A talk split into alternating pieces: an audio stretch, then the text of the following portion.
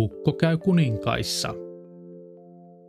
Olipa kerran kukko ja kana, jotka elelivät kuninkaan linnan mailla. Kukko piti kovin omasta äänestään ja ylpistyi lopulta niin, että päätti lähteä kiekumaan kuninkaan linnaan. Kana, joka joutui yksin raatamaan töissä, katseli raskain sydämin kukkonsa perään, joka asteli pää ylvästi pystyssä jo kaukana tiellä. Kukko astui sivuilleen vilkuilematta, pörhisteli vain välillä pyrstösulkiaan. Kettu tuli vastaan. Minne matka, kukko kuoma, kettu kysyi.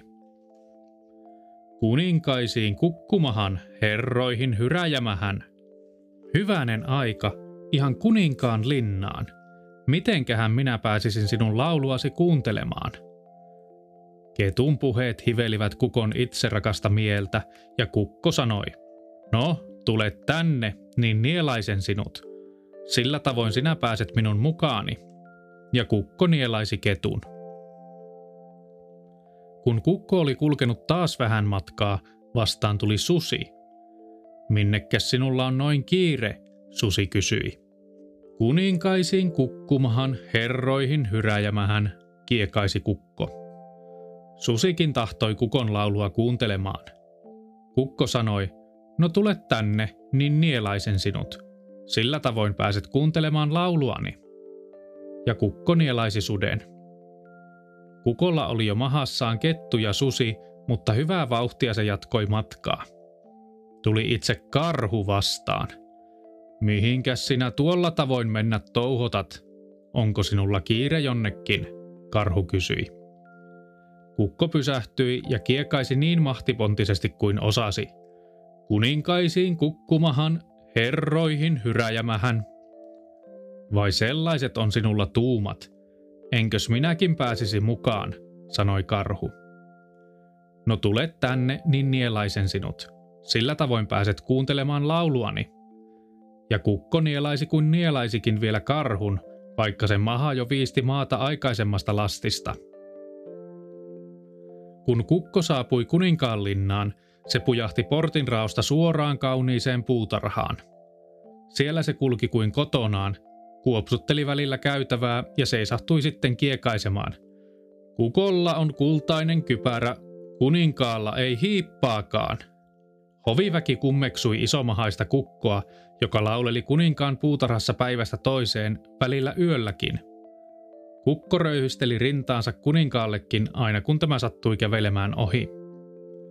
Kuningas ei tästä pitänyt ja sanoi hoviväelle – Heittäkää tuo ylvästelijä tästä pihalta kiekumasta vaikka talliin pässien joukkoon. Eiköhän siellä lähde liika into, kun pässit oikein puskevat. Niin heitettiin kukko talliin pässien joukkoon ja ovi teljettiin kiinni. Mutta kukkopa oksensi mahastaan ketun, joka söi kaikki pässit ennen kuin ne ehtivät käydä kukon kimppuun. Kun kuningas aamulla käski palvelijoitaan heittämään kukonraadon karsinasta – Ovesta juoksikin ensimmäisenä vastaan kettu, joka hävisi saman tien metsään. Kukko sen sijaan asteli yhtä mahtavana kuin ennenkin pihalle ja alkoi taas laulaa. Kukolla on kultainen kypärä, kuninkaalla ei hiippaakaan. Kuningas ei käsittänyt, miten se oli mahdollista. Hän kutsui palvelijansa paikalle ja sanoi, heittäkää tuo kukko ikkunani alta kiekumasta härkien joukkoon – Eiköhän siellä huutaminen lopu. Mutta kun navetan ovi oli sulkeutunut, kukko oksensi mahastaan suden ja nälkäinen susi söi heti kaikki härät. Kun kuningas aamulla käski palvelijoitaan heittämään kukonraadon pois härkien jaloista ja miehet aukaisivat oven, ensimmäisenä syöksyi ulos susi ja katosi metsään. Kukko itse marssi ylvästi miesten ohi linnan pihaan ja kiekaisi vanhan virtensä – Kuningas hyppäsi vuotestaan vimmastuneena ja huusi hoviväelle. Tuo kukon ketalle on saatava heti paikalla ikkunani alta kiekumasta. Viekää se hevostalliin, eiköhän siellä muutu ääni kellossa. Kiekuva kukko raahattiin väkisin tallin hevosten joukkoon ja ovi suljettiin. Mutta kukkopa oksensi sisuksistaan karhun, joka kävi heti hevosten kimppuun ja alkoi ahmia niitä. Kun ovi aamulla kuninkaan käskystä aukaistiin, Karhu ampaisi ensimmäisenä renkien ohi ja juoksi metsään. Kukolla ei ollut mitään hätää, se asteli pystypäin jälleen pihalle ja kiekaisi. Kukolla on kultainen kypärä, kuninkaalla ei hiippaakaan. Silloin kuningas raivostui.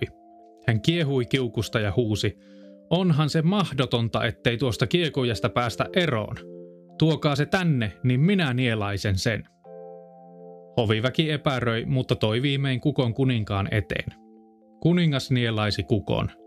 Mutta kuningas oli erehtynyt pahan kerran, kun luuli pääsevänsä sillä tavoin eroon kukosta. Tuskin kuningas ehti nielaisunsa jälkeen suutaan avata, kun kukon pää jo pisti sieltä esiin ja kukko kiekaisi entiseen tapaansa. Koko hovin palveluskunta oli kauhun vallassa. Kukaan ei tiennyt, mitä pitäisi tehdä kuninkaalle, jolla oli elävä kukko vatsassa – Viimein kuningas itse määräsi, että kukolta oli katkaistava kaula miekalla heti, kun se pistää päänsä suusta esiin. Yksi vartiokaartin sotilaista asetettiin kuninkaan viereen odottamaan miekka kädessä, milloin kukon pää ilmestyisi näkyviin. Viimein kukko työnsikin päänsä kuninkaan suusta ja sotilas heilautti miekkaansa, mutta kukko oli niin nopea, että veti ajoissa päänsä piiloon. Vain kuninkaan kielenkärjestä sipaisi miekka palasen. Nyt kuningas huomasi, että ei auttanut muu kuin tehdä kukon kanssa sovinto. Hän alkoi puhutella kukkoa mairealla äänellä. Tule pois kukkorukka sieltä vatsastani. Minä annan sinulle kultakengät ja niihin hopeapaulat. Kukosta tarjous kuulosti hyvältä ja se suostui tulemaan pois kuninkaan vatsasta. Kuningas täytti lupauksensa ja antoi kukolle kultakengät ja hopeapaulat ja kukko päättikin lähteä kotiin. Kotimatkalla kukkoa vastaan tuli mies, joka talutti hevosta. Mies kysyi kukolta, mistäs tulet, kukkokuoma? Kukko oli saanut takaisin entisen ylpeytensä ja vastasi kovalla äänellä. Kuninkaista laulamasta, herroista hyräjämästä. Kukuin siellä kuusi vuotta, lauloin seitsemän suvea. Soin kaiken kahdeksan vuotta, ympäri yhdeksän vuotta, puolen vuotta kymmenettä. Vai että oikein kuninkaissa? No johan on. Mitä sait palkaksi? Kultakengät ja hopeapaulat, vastasi kukko ylpeänä. Etkö vaihtaisi niitä tähän oriin? mies kysyi. Kukko katseli komeaa hevosta ja oli valmis vaihtokauppaan. Se hyppäsi hevosen selkään ja jatkoi matkaansa. Hetken päästä tuli vastaan mies, joka talutti lehmää ja kyseli kukon kuulumisia – Kukkola verteli taas samat tarinat ja vaihtoi orin lehmään. Sama toistui, kun kukko kohtasi lampaan taluttajan. Lampaankin kukko vaihtoi vielä kovasimeen, jolla teroitetaan veitsiä ja viikatteita. Kukko jatkoi matkaansa kotia kohti ja huomasi lammessa uivan kauniin vesilinnun. Se heitti lintua kovasimella ja lintu lähtikin lentoon, mutta kovasin putosikin lammen pohjaan. Niin oli kukon tultava tyhjin toimin kotipihaan. Siellä sitä oli vastassa kiukkuinen kana. Missä sinä olet ollut, kana kaakatti. Kukko lateli tutun värssyn. Kuninkaissa laulamassa, herroissa hyräjämässä. Kukuin siellä kuusi vuotta, lauloin seitsemän suvea. Soin kaiken kahdeksan vuotta, ympäri yhdeksän vuotta, puolen vuotta kymmenettä. Älä puhu, kana tiuskaisi. Mitä sait palkaksesi noin paljosta laulamisesta? Kultakengät ja hopeapaulat, kukko sanoi koppavasti. Kun kana jo pesi jalkansa ja vaati kenkiä koeteltavakseen, kukon oli tunnustettava, että vaihtoi ne oriiseen. Kun orjakaan ei ollut missään, eikä lehmää, eikä lammasta, ja kun kovasinkin oli kadonnut lampeen, eikä kukolla ollut edes sorsaa pataan pantavaksi, kana suuttui. Siinä minulla on kuninkaissa kukkuja – Kana hyökkäsi kukon kimppuun ja retutti sitä pitkin pihaa. Välillä se nokki kukon päälakea niin, että se värjäytyi aivan punaiseksi. Kukko ei saanut nokkaistua kuin kerran kanan päälakea, ja niinpä tämän tappelun tuloksena kukolla on pään päällä punainen harja ja kaulan alla suuret heltat, kanalla paljon pienemmät.